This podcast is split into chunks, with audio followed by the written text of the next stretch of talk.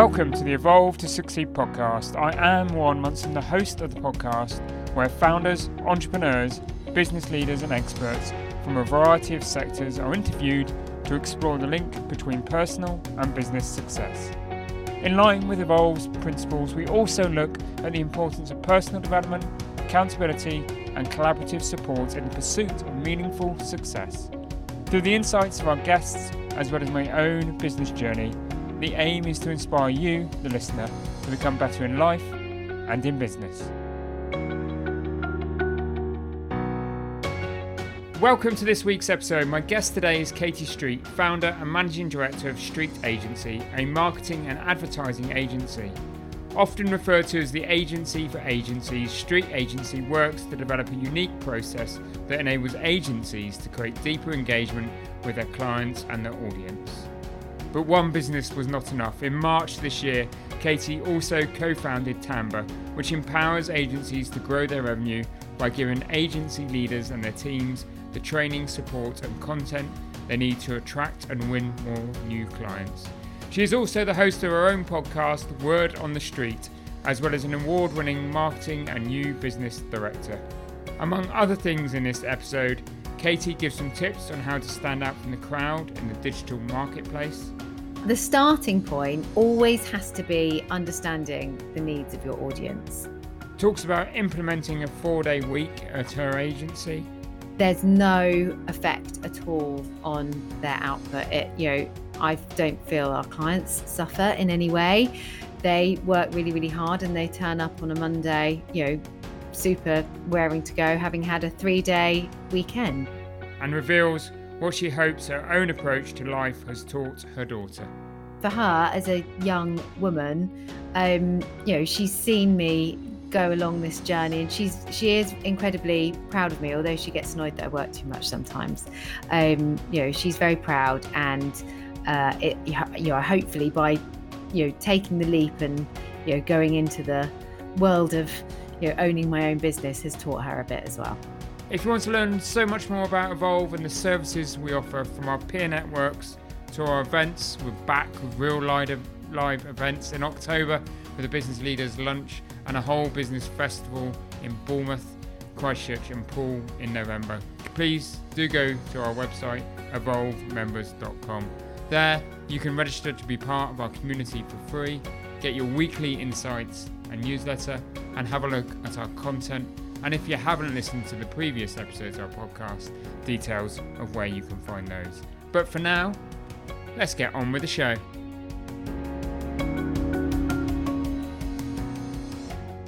Welcome to the Evolve to Succeed podcast, Katie. Lovely to be here. Thank you for having me, Warren.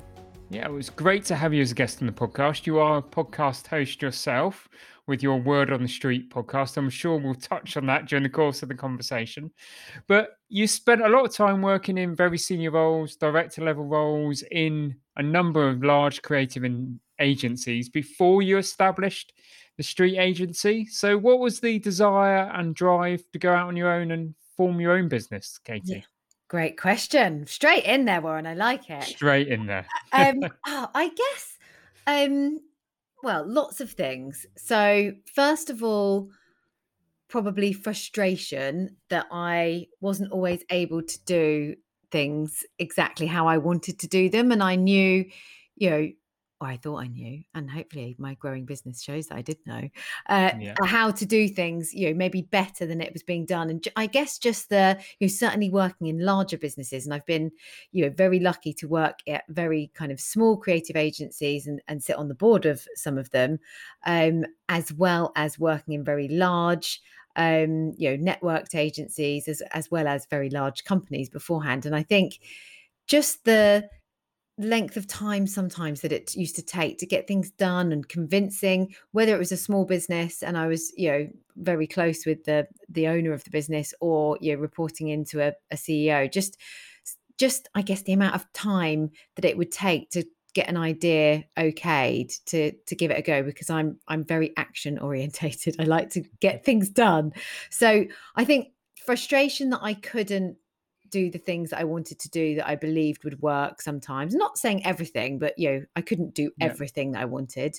Um, so that I guess was one driver, and then freedom to a certain extent. I think I'm a you know I'm a single mum. Uh, my daughter is 13 now, and I've lived. Okay.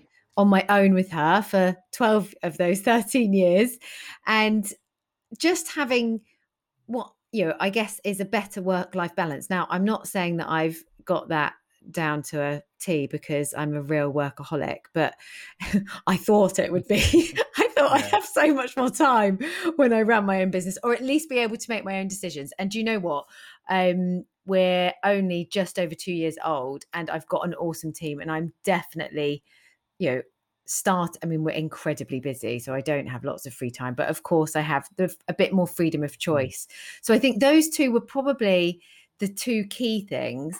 And then the third one, which probably is the most important, is I knew that I could make a difference and really help a lot of people. And that was that was, you know, although those were the most the two kind of biggest reasons underlying, I just felt that if I was to do something on my own, there would be more people that I would be able to help. I was always in demand, and you know, people were always touting me, you know, to go headhunting me to go and work for them. So I just thought, you know what, I might be able to help lots of agencies if I do this on my own. And yeah, that's what we're doing today. That's what it's turned out to be.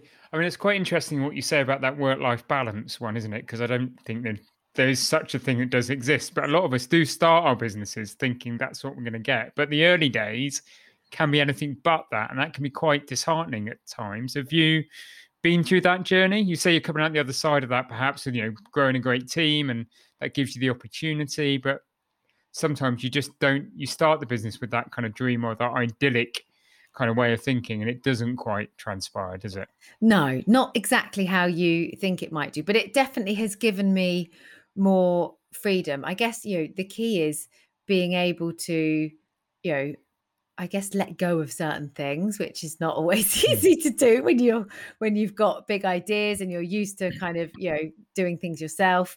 So that's a that's something that I'm probably still grappling with. But you know, having really great people, um, you know, and finding great people, it's not that easy to do sometimes. I've been very lucky that I've had you know i it sounds horrible but you know the benefit of the pandemic in that one it's given us you know it's really helped us grow because we've got a captive audience of people that are sat from home so my podcast and the webinars that i host um, you have got probably better traction than we ever would have got if there was no lockdown. And also, I've been able to recruit some of the most amazing people that I've ever worked with because they were either furloughed or made redundant. And yeah. We were growing whilst other businesses maybe hadn't focused on marketing themselves and doing some of the things that we do. You know, we're, we're having staff on furlough. We, you know took the opposite approach which has worked very well for us so in a way i've been i've been lucky but yeah it's been it's also been really hard work you know the beginning of the pandemic when everyone was sat out, you know, in the sunshine, or what? That's what I felt like everyone was yeah, doing. We all that's what people were doing. I'm not sure. As, know, as business not, owners, not, we were doing that. No, not all of us, but you know, I was working incredibly long, painful days. You know, mm. adopting new technologies, new new ways of working. Um, you know, and working probably harder than we we ever have. So, but I do feel like you know we've you know we've we've gone through that pain. I think whatever, you know, even without a pandemic, there would have been a similar curve, but maybe mm. just not quite as sharp a curve as we have yeah. had. Seize the opportunity while the moment exists. Yes. And you, you talk about being the agency for agencies. So what does that really mean? So I guess where we're a bit different to, to, to other people in the market, and that is again one of the reasons that I went out on my own is because I had a very strong belief that there was a better way for agencies to attract and win new business. And we're not a traditional lead gen new business appointment setting agency, which there is a flood of. Uh, not a flood of, that's actually a real exaggeration. For agencies, there's a select few. Um, probably I could name 10 people that kind of do a similar thing to us but all do it in a in a slightly different way so we take a much more strategic marketing led approach to okay. building engagement so we're we're very much focused on building an engaged audience through developing fantastic thought leadership content that engages an audience rather than bashing out phones or sending out, you know, emails going, look how brilliant we are, look what we've done. It's very much trust us, engage with our helpful content. We will still send out case studies and things that prove, you know, what what the you know potential agency that we're working with has done. So we've we've taken a much more marketing agency approach to attracting and winning new clients for agencies. So we're quite unique. Okay. Bit different. And, and obviously, you've got that niche focus, which is great. I suppose one of the challenges that businesses that are niche and focus on one sector like yours has is you are working with competitor businesses sometimes, aren't you? How do you deal with that challenge? Because that that would help some of our listeners that you know are looking at niches and are looking at vertical markets, and how can they benefit from that? And how do you overcome the challenges of working with competitor businesses? Yeah, so I guess some of them could do what we do, um, and we do work with competitors, but but most of the, they just don't have the time, and they're not specialist in the area that we're specialist in. So we don't tend to work with people that you know although i have done it's we don't tend to work with other agencies you know as part of what we do. We tend to we tend to be the one agency in the mix that does exactly what we do. That being said i am in the midst of launching another business, um, which actually, Warren, I should get your advice on. So it's called TANBA, T A N B A, and it stands for the Agency New Business Academy. And it's a learning and development membership platform that okay. enables you to learn everything that we do for clients yourself so you can do it for yourselves um, so that is you know flooded with some really great partners that we're working with um, to offer discounts to anyone who joins the membership. Um, so in that vein you know, my i guess my my approach to these things are you know to you know give and be helpful and there's a lot of agencies out there. There's 25,000 agencies in in the UK I think at last count. It's probably wow. a bit more than that. Maybe maybe a bit less I don't know. But last count was around about 25,000 and you know like I said I can name about 10 businesses that do the kind of thing that we do but maybe all in slightly different ways. So to me that means there's plenty of market for all of us. You know i don't need yeah. i don't need a thousand clients let alone you know 25,000 yeah small part of that market and having the niche focus enables exactly. you to do that. And we're not for everyone and you know we you know we offer a very you know different way of doing things that we stand behind and that we know works for our clients but you know some people want a different approach and and we're not going to be for everyone. I'm i'm very mindful of that and yeah we have chosen to niche but um you know, we may not do so forever. We're growing quite quickly. We've already got clients outside of the agency world because clients that we had who worked in agency world have gone on to other businesses and taken us with them. So mm-hmm. we're now breaking the mold. Although we're not marketing it and we're still not marketing to other B2B businesses, we are working with other B2B businesses actually with some fantastic successes. So who knows? It may wow may all change yet. may all yet change. Well, that's the great thing about running your business. You can see where the opportunities are and you can pursue them, can't you? And you you get to make that decision as to do we go left, do we go right, or are we just on the right course as we are? Exactly. And it is it's tough to make those decisions sometimes, especially as a as a business owner on my own. Hmm. Um you know i i don't have obviously i've got a fan like i say a fantastic team and i've and i'm setting up a kind of leadership team and actually i'm part of your one of your courses at the moment. The yes, you're doing one of the evolved peer groups. Yeah. yeah, I love it. Been so so helpful, um, and I'm also working with a non-exec from the same world as me who has built and grown and sold his agency twice. Um, so you know, taking advice and having some other people and or person in my case both at the moment which i feel very lucky to kind of bounce mm. these things off in a trust environment has been incredibly useful because there are things that we probably weren't doing that i should have been doing like we're really good at our new business and marketing because we have to be that's what we do but I probably haven't been quite as good at recruiting as quickly as I could or should have done. So the team are quite stretched. So all the you know this the experience yeah. of other people that have been on this journey has been amazing. The experience of your peers is invaluable, but the one that's re- that also has really made a difference to me is having a mentor, a non-exec, somebody you can turn to, who you can look in the eye and say, "Look, this is what I'm feeling." Sometimes, not just for advice, but this is what I'm feeling. Is this feeling right or wrong? And they can say, "Yes, you know, I was there. I've been through that," and you you just don't feel so isolated, do you? That's the thing, Katie definitely and it's finding the right i've been really lucky someone introduced me to mine but we're actually very similar I mean, I don't know if that's a good thing or a bad thing. It feels like a good thing, but we're very, very similar characters. I get on very well with him. In fact, we went to Rick Stein's for lunch on Friday uh, oh, and managed, managed, to get through a couple of bottles of wine, which was lovely on a Friday, sunny Friday afternoon. Um, but, you know, it's that for me, like you say, just having someone that you know gets you, that you can trust, that, you know, I have a, I have my own weekly session with him and then he's helping us with a few other things within the business at the same time um, has been a real you know expensive and i was a bit scared like oh gosh should i should i be doing this? But actually worth its weight in gold really has been. Yeah. If you get the right person on board and you have that connection then it is worth its weight in gold without a shadow of a doubt. I absolutely agree with you. So obviously I can't have you on the podcast as a sort of marketing agency kind of guru, new new biz generation, without asking you some of your top tips. So, for businesses generally, what do you see as some of the biggest mistakes businesses are making right now in terms of their marketing and new business gen activity, Katie?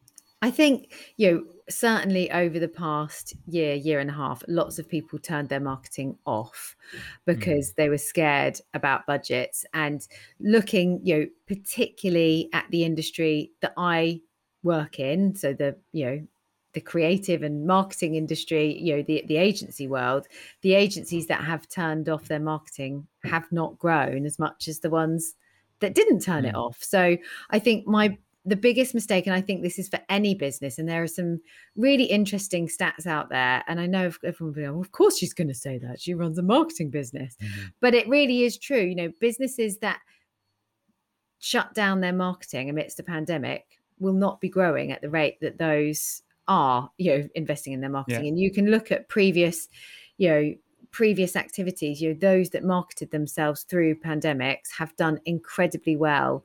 You know, Amazon, various others, they've taken mm. huge market share when the world has been a bit quieter. So I think, you know, to me, people that have shut down their sales and marketing, um, big mistake. Yeah, and it'll come home to roost. Always coming home to roost at the moment.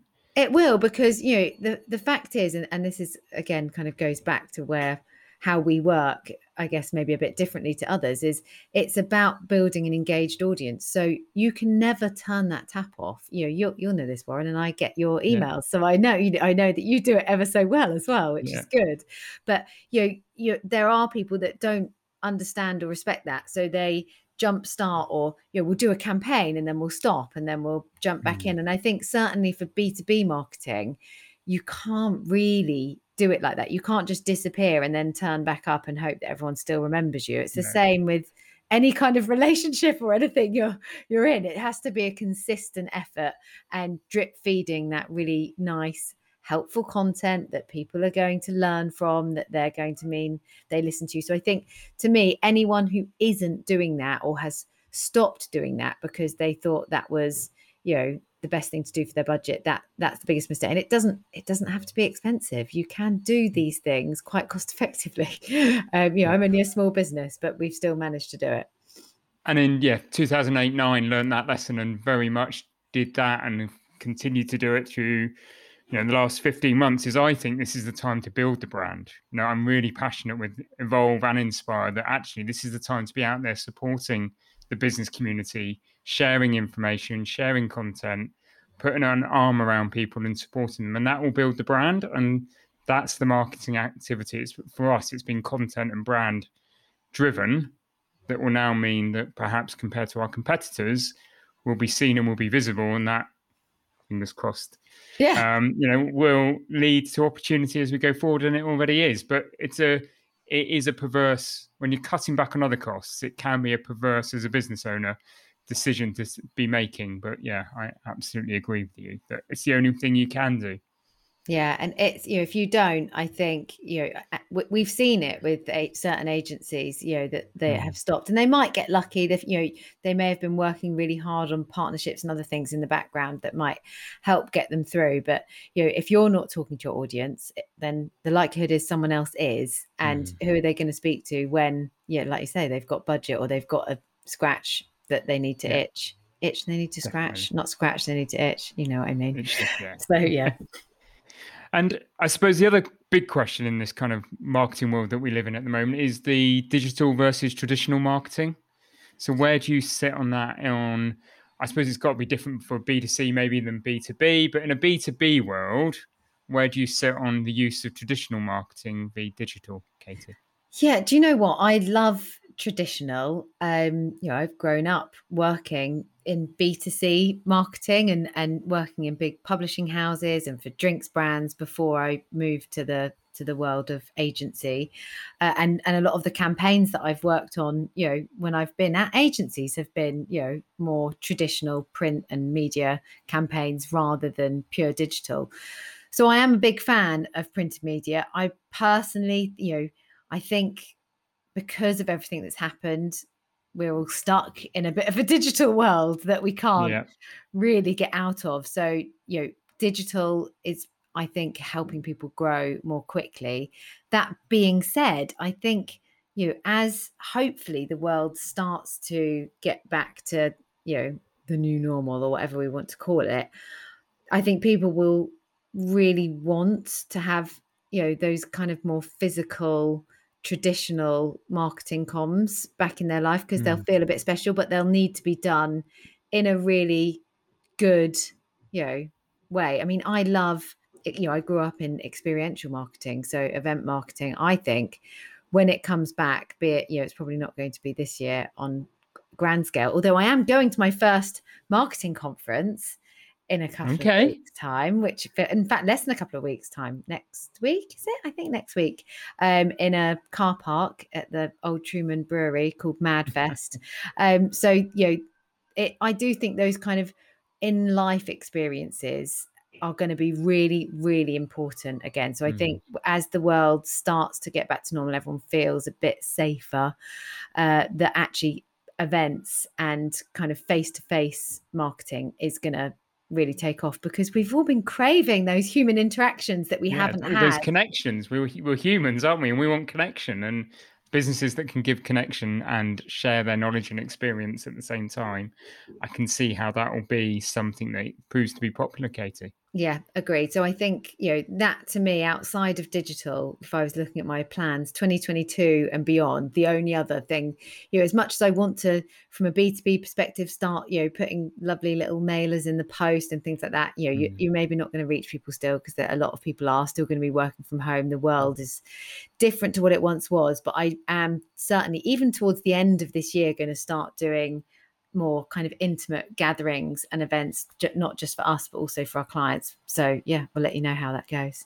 Yeah, watch this space. Yes. And I suppose with everybody, actually, the other challenge at the moment is with everybody being in a digital world is how, you know, any tips on how you can stand out from the crowd, how you can stand out from the noise, because the volume of noise out there with everybody trying to still promote their businesses but doing it digitally, it makes it really difficult to be the one seen and heard.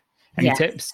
Yeah, lots. So, okay, so st- the starting point um, always has to be understanding the needs of your audience. So, to me, the biggest thing that you can do to get your marketing right is to really start to understand what the problems are that the people that you need to talk to potentially have not just their personal problems like not not problems in their marriage like matt, matt yeah. hancock might have this week um, sorry that was a bit of a blooper um, but I, am talking more about you know what are the business problems and maybe the problems they have as an individual within their role that you can help them with okay. so in order to identify those, one of the things that we do when we're working with clients to understand, you know, a bit more about them and therefore help them develop what that value proposition may be is we look at what's happening in the market. So, you know, looking at we'll do some desk-based research. We'll, you know, Google is your friend.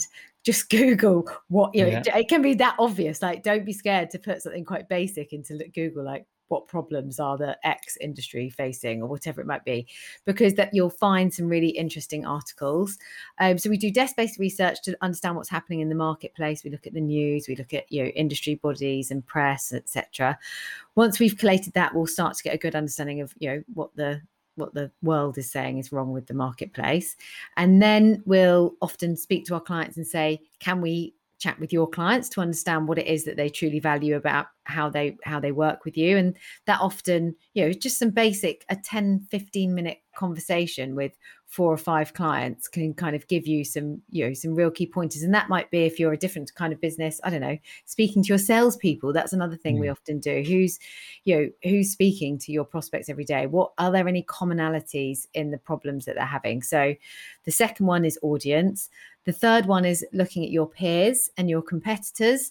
So, you know, what are they saying? You'd hope that they will have done some research. Are they getting engagement on their social channels? What are they talking about? What subjects are they you know providing insights and content about um, and then the final one which is number four is just looking internally at yourselves. What is it what's your vision mission aspirations? Obviously not all not everyone has that but you know written down yeah. but if again if you haven't then you should.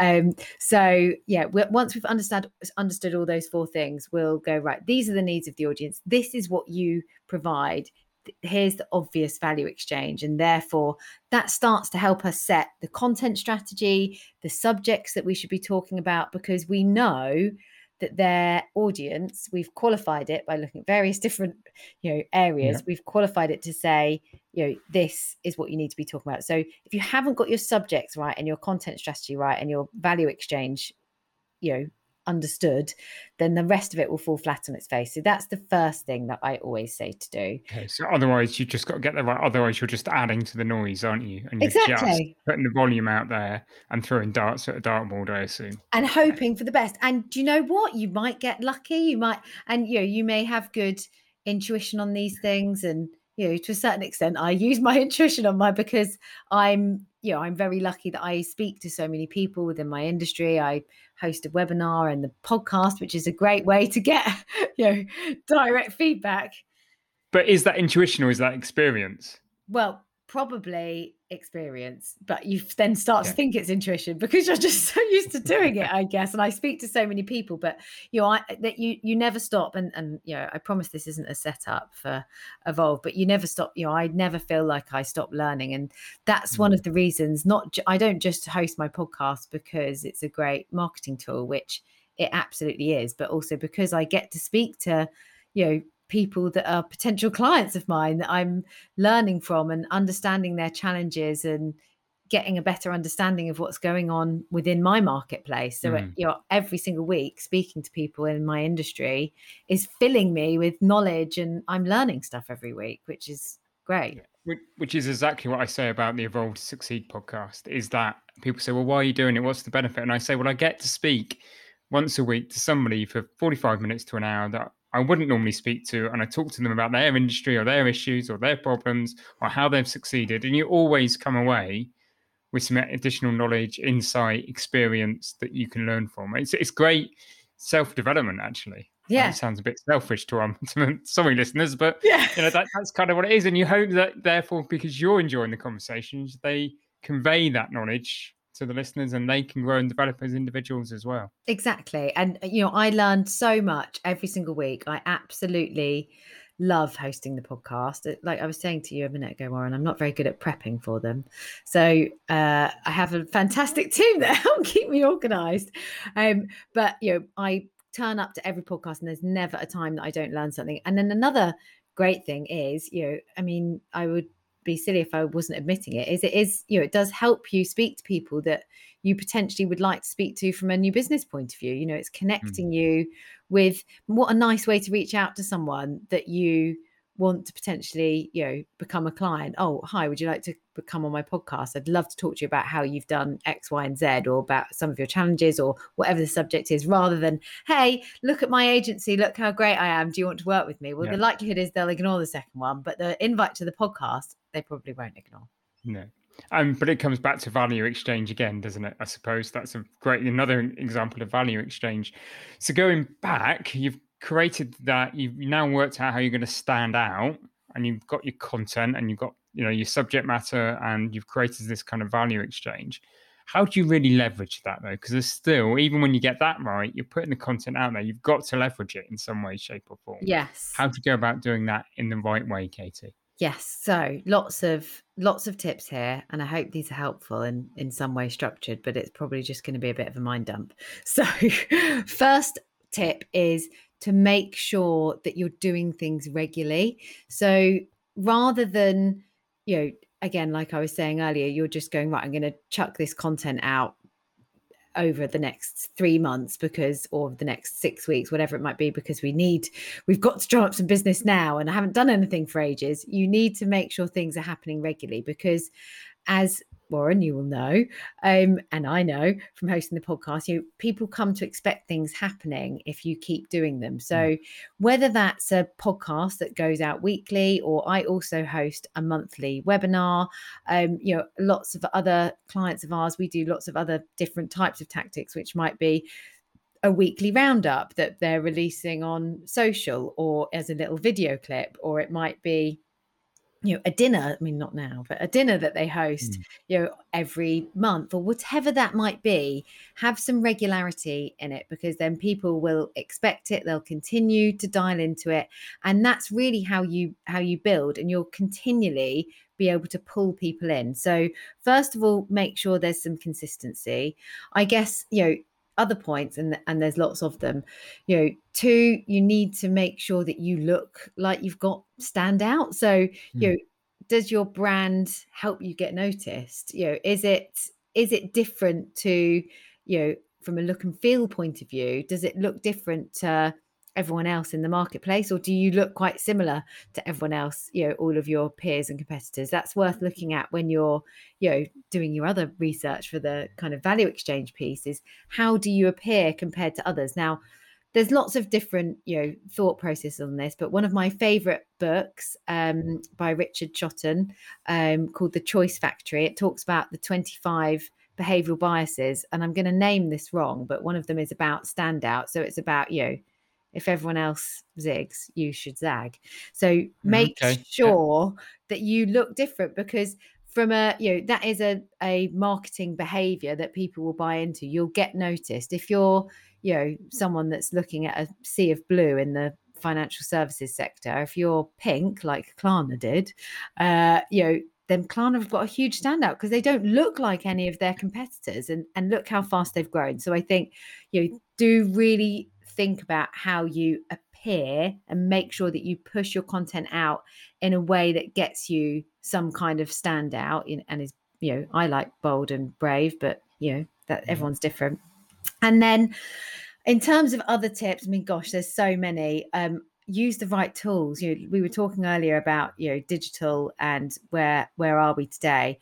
Our tech stack at street i hadn't really recognized this until uh, the non-exec that I'm working with sort of said to me, he was like, "You're you that really underpins what you do. We use lots of different technologies that do most of them do talk to get talk to each other, but make sure that you've got the right technologies to enable you to do what you do. There are so many technologies that will enable you to mm. do things more quickly.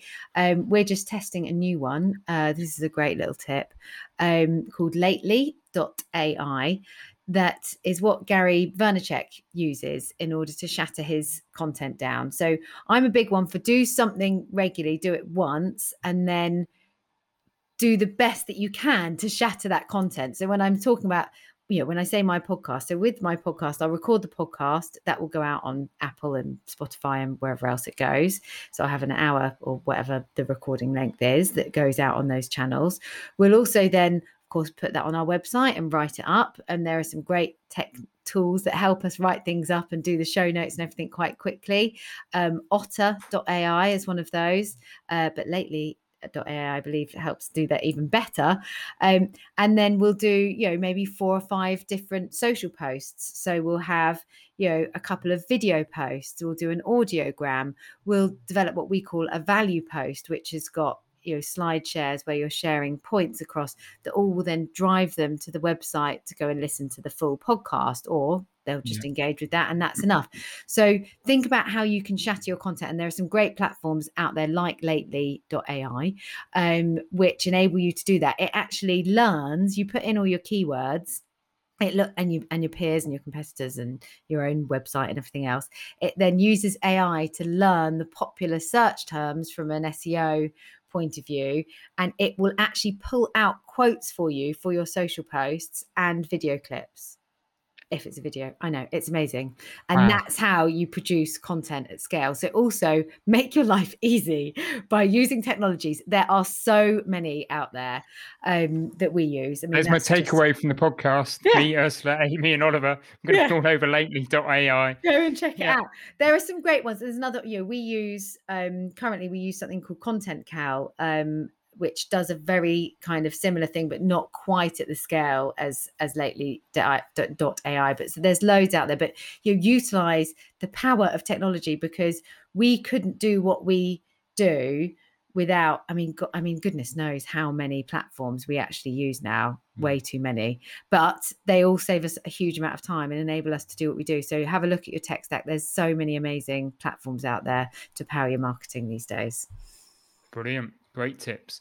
And looking at your kind of background, you've won awards for both your marketing but also leadership in business. I wanted to touch on leadership and how you're leading your own business and perhaps some of the challenges you find leading your own business compared to being a sort of director level individual in somebody else's businesses. Yeah. So what's the challenges you perhaps found and what are you doing differently now it's your business? Oh God, well I probably need some help with this bit, Warren. Which you're not exact.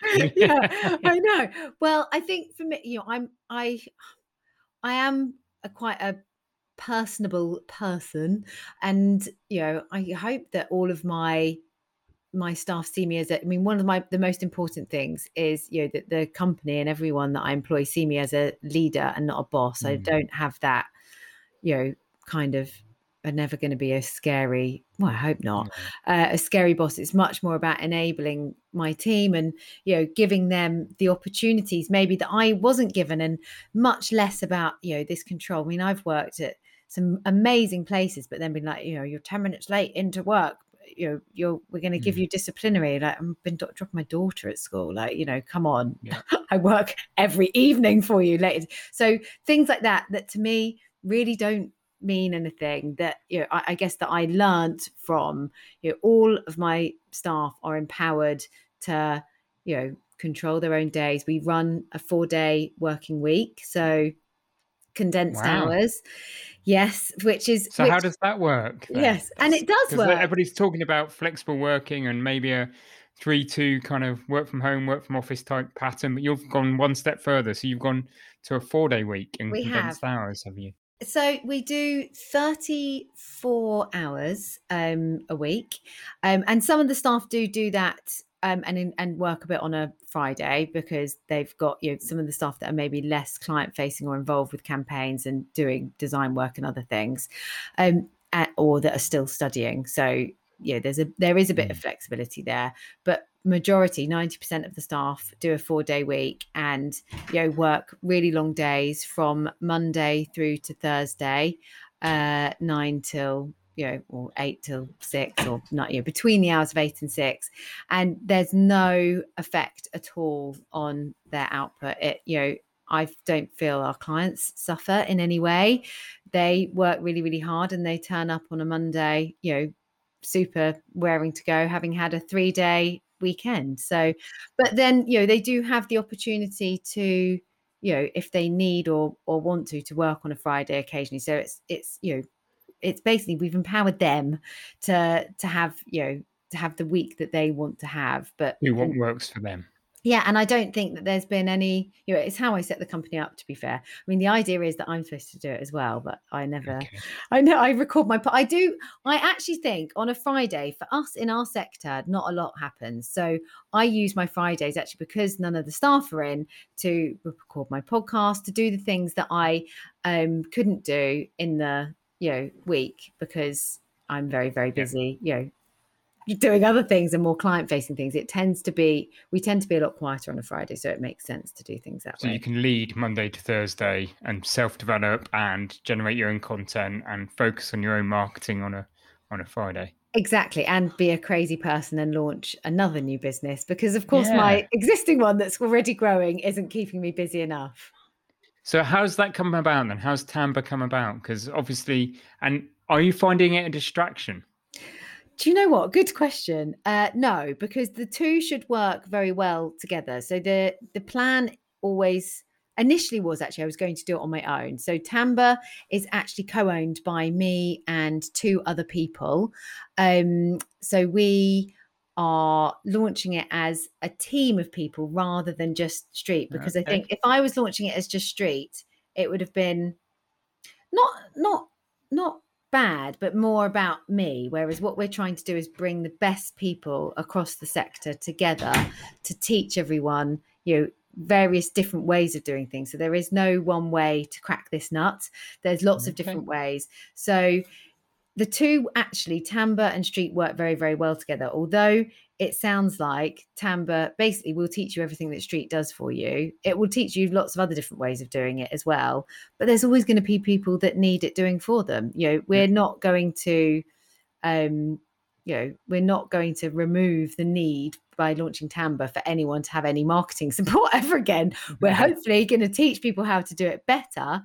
Um, but yeah, so the idea is that they they work really well together. And when I first came up with the idea, it was just going to be a street thing and an added thing to street, but I just don't think it would have worked like that. So it's become its own branded thing that sits totally separately to um, street agency and you know has its own platform and its own login and yeah i'm so excited we're just about to we're launching beta testing in July, and we should go officially live and start making some money uh, in September. Um, so that's the plan. The magic moment. yes. Good luck with that. I'm sure our listeners will watch out for it. And I suppose that leads to a kind of question. You've started a business on your own. You've started, you said right at the start of this podcast, because in essence, you quite wanted the control of your own destiny in some way, shape, or form, or control of the narrative and being able to make decisions. You've now started a business with others, so you've got partners. You're not, you know, Katie on her own. How do the two businesses feel? One's having to be very collaborative, and one you can still be very direct in. Yeah, do you know what it does? It's funny um, because it's two very different beasts, and I love things about both of them. So Street's great because I don't have to ask for permission and I can just make decisions and it's done straight away. But I, again, you know, I've been really lucky. Oh, I guess lucky. No, let's not say lucky. I've chosen two business partners that, you know, are fantastic and wonderful people, as well mm. as, you know, my business partners. They're people that I trust. And as a group, we're still able to make those decisions quite quickly and also pull you know they're they're both um you know also very famed within the industry that i work in. They run uh, the bd 100 uh, which celebrates the top 100 people in the world of what one of the awards actually that i've won a couple of times. Wow. but i won't be able to win it anymore because i'm now becoming a judge and it felt a bit unfair for me to be able to to win the award. Um so you know they're very well connected. They've also been doing what i do you know in a slightly different way for a very long time. So they come with different ideas different contacts different you know views on things. So together it does work um it does work really really well. And and it does feel like you know i guess which i don't have so much at street or i haven't had until i've now got this non-exec on board with me um it feels a bit more like you've got people that can help cover you and a bit more like a team whereas street although my team are amazing you know it's not their business at the end of the day it's my business mm. um so you know it it feels very it feels very different and there's there's good things about both cool so as we start to round up just some sort of more quick fire questions maybe so right now what hard thing are you not doing enough of katie Oh, good question. What hard thing am I not doing enough of? Probably, and it is hard, is recruiting. We're not recruiting. Okay. We haven't recruited as quickly um, or focused on building an engaged audience of people that might want to come and work with us. I think we we probably have through the marketing that we've done, but we haven't really exposed ourselves to that from a recruitment point of view. So that's something, you know, getting getting people on board more quickly um, and probably giving up tasks I just mm. ha- is feels hard and haven't done it quickly enough. So that that's that theme coming out of delegating that you yes. talked about earlier, really, just not delegating enough. Yes, but and that's a hard. tough one as a business owner, and that's really hard because particularly when it's been you and it's your business and you've started it, you need to let go because you you won't grow unless you do. But that that just easing it out of your hands into somebody else's is is a challenge, isn't it? I think that we've all in business um, faced. And you talked about your daughter. So what has had you know the effect of running your own business had on your personal life? Yeah, I think it's definitely given me more freedom, but I don't know if, and hopefully you didn't hear or that it wasn't too ruffled. She did just walk in the room. She just got back off the bus and I was shooing her away. so, Warren, you're probably thinking, what is Katie up to? I was just trying to shoo her out. But she was letting the dogs in. I was like, no, I'm doing a podcast. Shush. Um, so I think as a whole, it's definitely given us, you know, a bit more freedom. Um, and and I hope, you know, for her as a young woman, um, you know, she's seen me go mm. along this journey, and she's she is incredibly proud of me. Although she gets annoyed that I work too much sometimes, um, you know, she's very proud, and uh, it you know, hopefully by you know taking the leap and you know going into the world of you know owning my own business has taught her a bit as well. Fantastic. I'm sure she has. It that has to rub off, doesn't it? That even if it's that sense of adventure or that sense of rising to a challenge, you know, whatever she does in life, I'm sure that that seeing what you know your mum does or your parents do when you're a business owner, I think you know it's got to rub off in some way, shape, or form.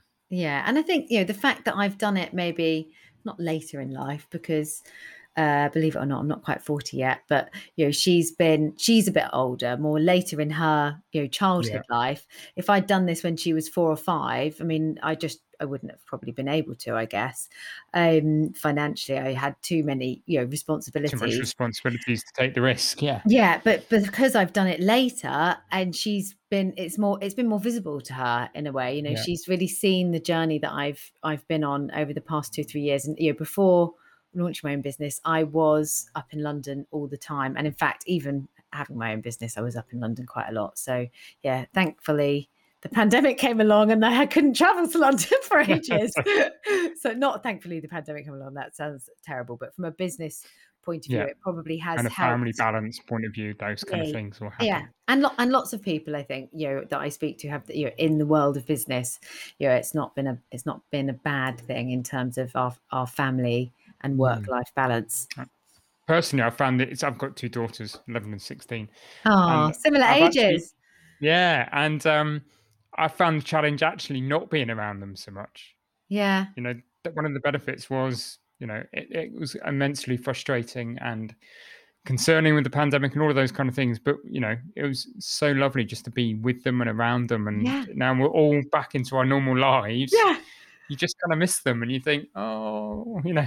I know. Back just... at school is is has been a straight, you know, it's been on and off, and you're probably yeah. similar that at secondary school now. Both yeah. of yours, the eleven year old, yes. maybe just started.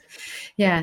So that's been, you know, it has, you know, I mean, gosh, a, a journey in itself. But I definitely think one of the good things was, you know, I mean, I'm sure we drove each other mad at the beginning, um, but having that time together at home and being able to go for a walk together, and we did, you know, every single day, and, and that's things like that that we still do now that I just would never have probably made the time to do before. So yeah, just become good habits. Just don't yes. forget the good habits. Exactly, yeah. exactly.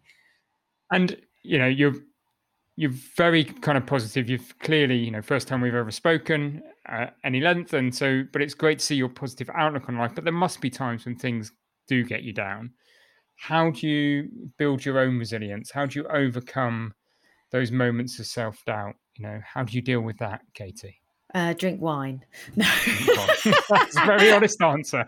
Yeah. Um, do you know what? I don't know. I I think I am.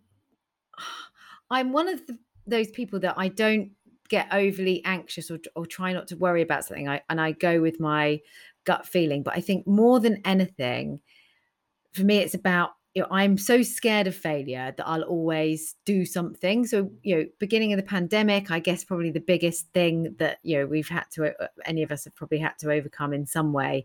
You know, I was, I straight away was like, right, I, that we're doing stuff like this, this I'm not going to sit back. So I think when there are challenges, I'm very much focused on what's the solution? What actions do I need to take in order to, you know, make sure that things are going to be okay. It's very much not going to pass me by. So I think quite action focused. Um, yeah, and then you know if it really gets bad, then I'll just open a bottle of wine. Yeah, don't dwell, it, dwell on it too too long yeah. and open the wine. Okay, yeah. great tips. Right, one final question. It is called the Evolve to Succeed podcast. So, what's your definition of success, Katie? Oh gosh, do you know what? That's one of the hardest questions. Um, and I've had a couple of people ask me this recently. I guess ultimately it's being happy, right? So, you know, Absolutely. it isn't about money or wealth or anything else. It's, you know, the definition is for me is about being happy. And if I can help other people and make them happy. I think, you know, uh, if you'd asked me this 10, 15 years ago, I'd have had a very different view. It would mm. probably been a lot more focused on money and outcomes and a nice house. And those are all things, you know, that I want. but the real definition for me of success is is I guess to have helped other people on this crazy journey of life um, and to have you know my own a good balance um, and my own happiness Great. That's a fantastic definition of success. So, Katie, if people want to find out a little bit more about you, more about, you know, the street agency, more about TANBA, where can they go? Yes. So you can find me on LinkedIn. Um, so my name's Katie Street, Katie with an IE. Uh, but I guess the main place is to go our website. So go and visit street.agency. You'll find lots of helpful resources, podcasts, webinars, uh, insights, etc. If you're interested in new business marketing, and if you want to check out the marketing site for TANBA, which is now live, that's T-A-N-B-A dot I-O. So the agency New Business Academy. So it's T-A-N for naughty, not M for mother. Uh, T-A-N-B-A dot I-O. And street agency is very simply street dot agency. Perfect. Thank you, Katie, for being a great guest on the Evolve to Succeed podcast. Brilliant. Thanks for having me, Warren.